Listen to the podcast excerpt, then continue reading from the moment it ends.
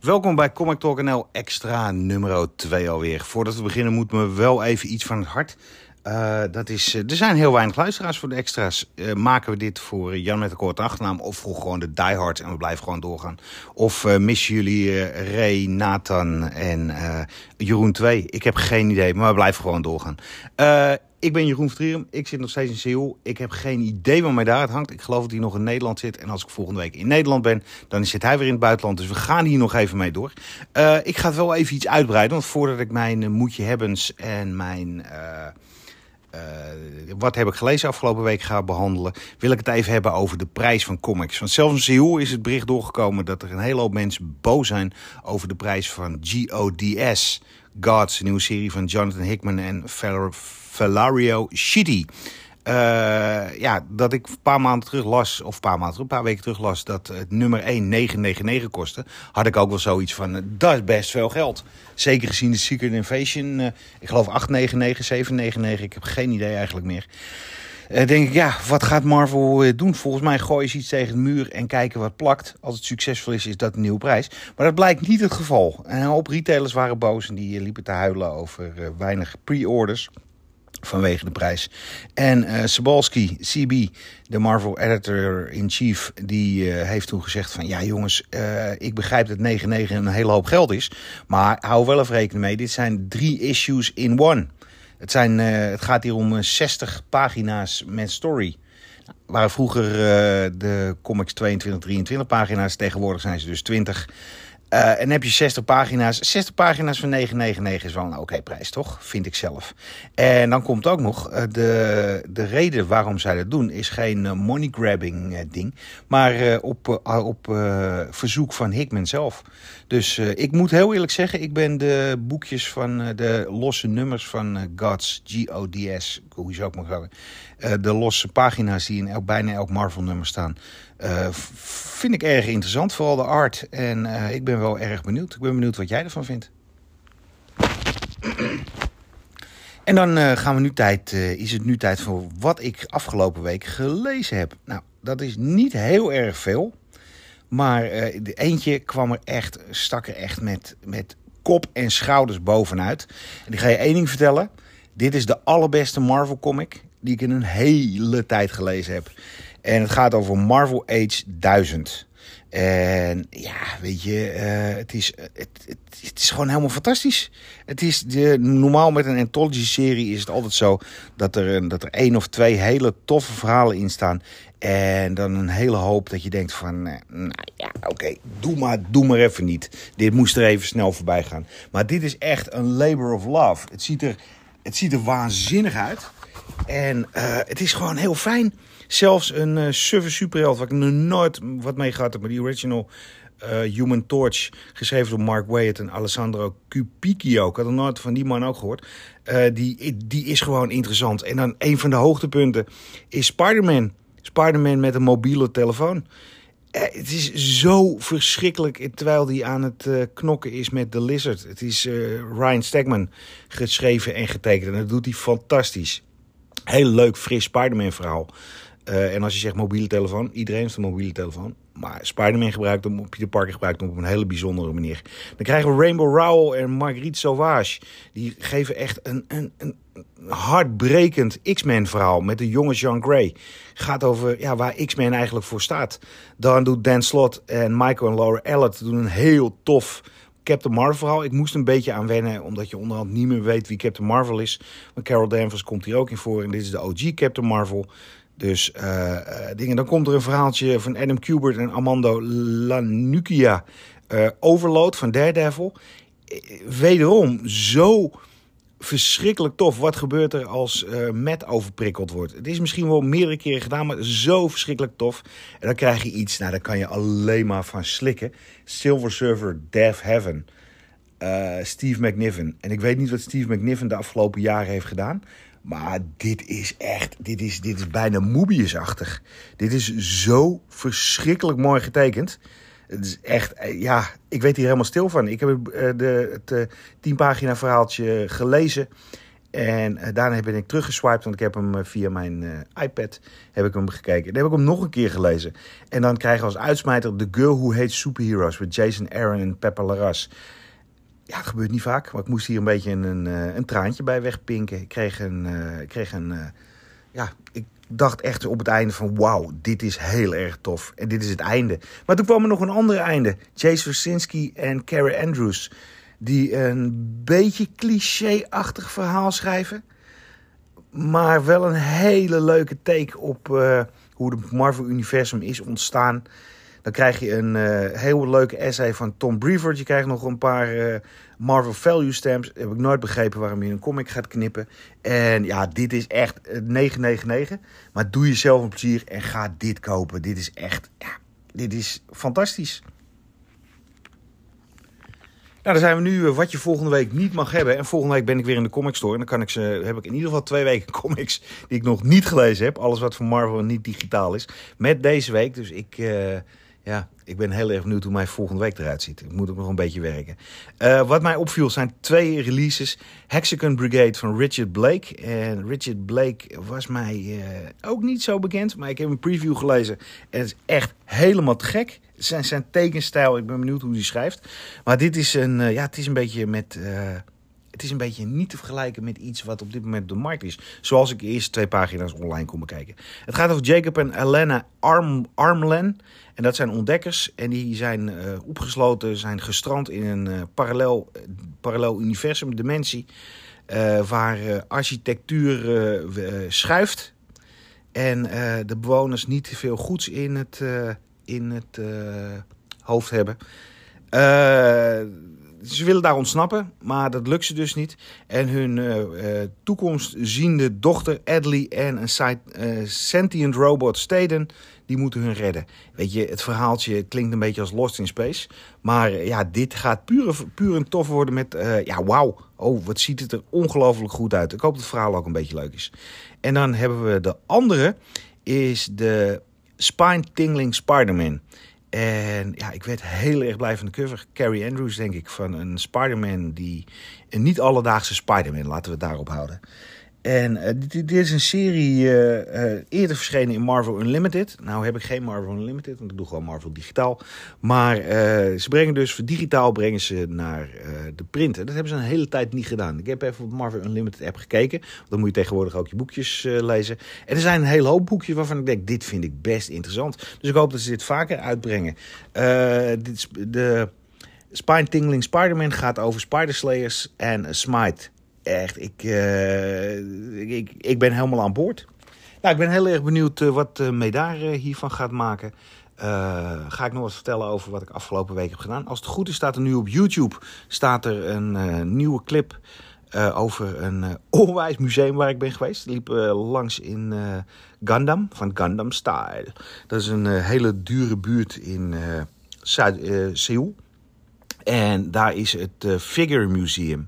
En ik dacht, nou, weet dat zijn gewoon wat beelden die ze daar hebben neergezet. Maar dit zijn geloof ik vijf verdiepingen met uh, ja, uh, Lego, met high-end beelden, action figures, real-life statues. Nou, daar heb ik een filmpje van gemaakt. Maar daar heeft de edit daarvan, daarvan gemaakt op weer een uitstekende manier. Dankjewel, daar. En die is nu op YouTube te zien. En als je daar toch bent... Kijk dan ook gelijk eventjes naar uh, mijn uh, verhaaltje over Seoul Popcorn. Dat was ook heel leuk. Dat is nog niet alles. Uh, Manga-liefhebbers opgelet. Want ik heb ook nog een filmpje gemaakt. Ik heb hem nog niet naar bij gestuurd. Ik moet nog editen. over de, een tentoonstelling van Attack on Titan. En die is eh, voor de laatste keer in Seoul, Seoul eh, is hij eh, te zien. Ik ben geweest. Het is vrij indrukwekkend. Allemaal originele, originele, origineel artwork. En daarnaast heb ik nog een filmpje gemaakt van de grootste manga winkel die ik ooit in mijn leven heb gezien. Gaan pas als ik terug voor vakantie gaan we online zetten. Ik wens jullie een plezierige rest van de week. Een goed weekend alvast. En ik geef het door aan mijn vriend, toeverlaat en beste editor die ik ken. Medaar! Hey allemaal, hier ben ik weer Medaar vanuit uh, Haarlem op dit moment nog, uh, vlak voor de vakantie. Uh, ben op dit moment niet heel erg lekker. Dus, natuurlijk, dus zul je altijd zien, heb je eindelijk, heb je eindelijk vrij en dan heb een soort inzinking of zo, ik weet niet. Maar gelukkig wel wat tijd gehad om de laatste dagen het een en ander te lezen. En ik heb wat bijzondere dingen gelezen. Uh, een van de meest bijzondere dingen is Cult of Carnage Misery nummer 1. Het is van een paar maanden geleden. En het is een hele, hele rare comic. Ik, ik weet, ik, ik, ja, het sprak me in eerste instantie ook niet aan. Het is onderdeel uh, van de, de Spider-Man-lijn en dan vooral de Symbiote Spider-Man-lijn, zou je kunnen zeggen. Liz Allen, supporting cast van Spider-Man al sinds Amazing Fantasy 15. Is ook wel een meisje geweest waar Peter Parker regelmatig op verliefd is geworden. uiteindelijk nooit echt wat geworden is wel vriendin en vrouw geworden van Harry Osborn. Um, en nu, ja, Harry Osborn is weer dood, weer echt dood, whatever. en haar zoon, of hun zoon, is nu de Red Goblin, dus heeft ook een symbiote. En Marvel dacht, het is tijd dat Liz Allen ook maar eens wat meer actie krijgt. En die heeft nu ook haar eigen symbiote. dit spreekt mij zo ontzettend niet aan. Ik, ik, ik hou er helemaal niet van dat bijna iedereen in Peter Parker's leven nu superheld, supervijand, superkrachten in wat voor vorm heeft. Uh, dat, dat maakt Spider-Man, Peter Parker zelf minder bijzonder als iedereen om hem heen eigenlijk ook bijzonder is. Hoe dan ook, uh, goed getekend, goed geschreven, super interessant wordt Liz Ellen neergezet super interessant personage eigenlijk ook sowieso vanwege haar relatie met Peter Parker, met de hele Osborn familie, een sterke zakenvrouw en nu dus ook een symbiont uh, in haar leven tegen wil en dank. ja, als je dit zo hoort denk je misschien, dit, dit is niet boeiend, maar ik, ik, ik ben zeer, zeer, zeer aangenaam verrast en ik denk niet dat het alleen komt vanwege mijn zeer lage verwachtingen. Dan, uh, op de Dutch Comic Con had ik natuurlijk een gigantisch buit aan comics gescoord. En ik ben nu eindelijk bij de laatste loodjes aangekomen. En ik vond daar een aantal comics voor zeer weinig die ik al heel lang wilde proberen, maar altijd wat sceptisch over was. Steampunk, de bekende, of minder bekende misschien, cliffhanger titel van die Image subline, waar Battle Chasers en Danger Girl ook onderdeel van was. Uh, Joe Kelly schrijft en Chris Pacello tekent. En dit is een, een titel die mij destijds, en dit is, hij, komt uit 2000, werd enorm aan mij afgeraden door diverse mensen van, ja, dit is onleesbaar, je gaat het niet begrijpen, het wordt deels in oud-Engels geschreven, uh, heel veel verwijzingen naar ja, uh, mensen die belangrijk waren in 1700 en 1800. Uh, sommige ken je misschien, sommige niet. Maar het is, het, is, het is ongrijpbaar, dit verhaal. En de tekeningen zijn ook chaotisch. Maar dat is Chris Pacello. Uh, maar als groot Chris Pacello-fan eh, knaagde dit toch aan mij. Want ik, ondanks dat iedereen zei, je gaat dit niet begrijpen en niet specifiek ik, maar jij in de algemene vorm. Uh, maar goed, dus toen ik de eerste vier nummers, dus dat is Catechism, 1 en dan de normale 1 tot en met 3. Dus eigenlijk de eerste vier nummers uh, vond voor 1 euro per stuk. Kon ik het niet laten. Ik dacht, ik, ik, ga, ik ga het proberen. En uh, sowieso ga ik het tekenwerk uh, heel, heel tof vinden. Het speelt zich ook echt af in een steampunk setting. Victoriaans Engeland. het eerste nummer, die eigenlijk zo'n prequel is, die Catechism die, dat nummer bevat inderdaad superveel uh, uh, quotes van bekende mensen uit de geschiedenis. En voor mij sommigen ook die ik niet kende. Uh, allemaal uit 1600, 1700, 1800. en de quotes ja, hadden voor mij niet altijd een di direct duidelijke link met wat ik probeerde te lezen. het is sowieso super warrig geschreven. Tekenwerk echt super vet, heel gedetailleerd. Uh, Chris Pacello heeft hier echt duidelijk de tijd voor genomen en hier enorm van genoten. Uh, en vervolgens nummers 1 tot en met 3, stuk beter volgbaar. Die quotes van oude oudheden laten ze lekker achterwege. En het, het, verhaal komt iets meer ja, los. maar ook heel grappig om te lezen dat in de eerste brievenpagina Joe Kelly zegt van... Ja, hey, in het leven begrijp je ook niet altijd alles. dat is met deze kom ik ook zo. Laat je lekker onderdompelen en, en, en, en, laat je brein het werk doen. Ehm, ja, is het een aanrader als je van Bacello houdt? Zeker de moeite waard. Um, maar het, het verhaal, het, is gewoon, echt heel erg puzzelen, heel erg uitdagend, heel erg vaag. Moeilijk, misschien moeilijk om het moeilijk doen. Ik weet niet wat de intentie was, uh, maar diep, diep onder al die wazige lagen zit er wel een, uh, een, een tof en interessant verhaal. Of, uh, wat ik heb kunnen uitvogelen. en ja, tussen zeg maar uh, het, het, superheldenwerk, wat vaak toch wel recht toe, recht aan is, uh, is het ook wel eens leuk om, uh, om gewoon echt een moeilijke comic te lezen. Dan, hier was Jeroen enorm enthousiast over. dus, nou, oké, hey, dan, dan moet ik er natuurlijk aan geloven. Klik, klik, boom, de nieuwe image titel. het, het, super tof concept. hoofdpersoon kan niet praten gebruikt eventueel wel gebaartaal, uh, gebaartaal maar haar hoofdmanier van communicatie is door middel van Polaroids te verspreiden en te maken. Uh, er zit een moordmysterie in. Uh, tekenwerk doet een beetje denken aan Alex Malief, alleen dan iets minder heftige schaduwgebruik. Um, erg sterk debuut. En zo'n personage wat vooral visueel communiceert. Dat is natuurlijk uitermate geschikt uh, voor, een comic. Dus uh, slim gedaan. Uh, en dus een terecht hele goede aanrader van Jeroen. Dan, maar moet je hebben. Ik heb er net als vorige week maar eentje. Maar wel tegelijkertijd denk ik een hele belangrijke release van dit jaar. En dat durf ik gewoon te zeggen. Rafael Grandpa tekent niet heel veel. Maar wanneer hij tekent, tekent hij heel erg in de stijl van uh, Steve Scrooge, uh, Jeff Darrow. En allemaal tekenaars die heel gedetailleerd, heel dynamisch werk afleveren. En waarvan je ziet, jij gaat nooit 22 pagina's per maand kunnen afleveren. En, en Grandpa heeft dat uh, naar mijn weten ook nog nooit eens geprobeerd. want ja, dat, dat, daar heeft hij helemaal geen zin in. Dat, dat lukt hem ook niet voor, voor het niveau wat hij ambieert. en nu heeft DC hem weten te strikken voor uh, een miniserie. Batman, Gargoyle of Gotham.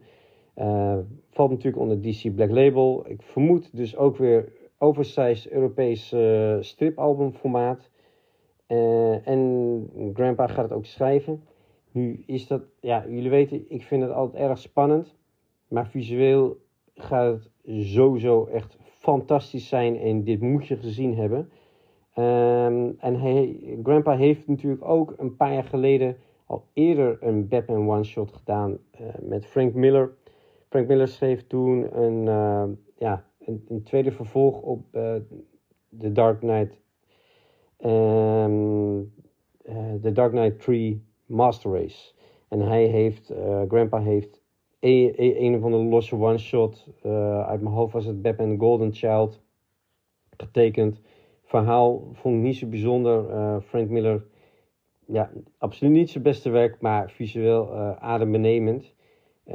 Dus ja, hier kijk ik echt enorm naar uit.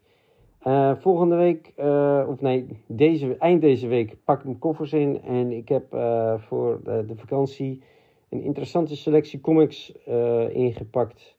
Um, ik, ja, ik wil natuurlijk niet alles gaan verklappen, want dat uh, ga ik uh, volgende week vertellen.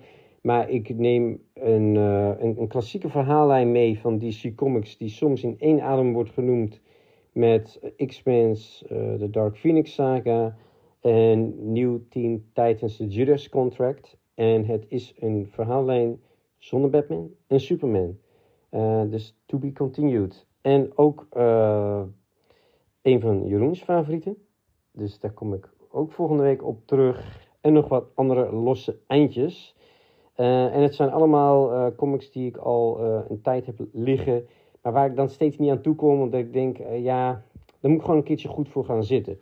Dus die tijd heb ik eindelijk volgende week. Erg, erg veel zin in en sowieso zin om eventjes ertussenuit te zijn. Uh, nou, tot volgende week.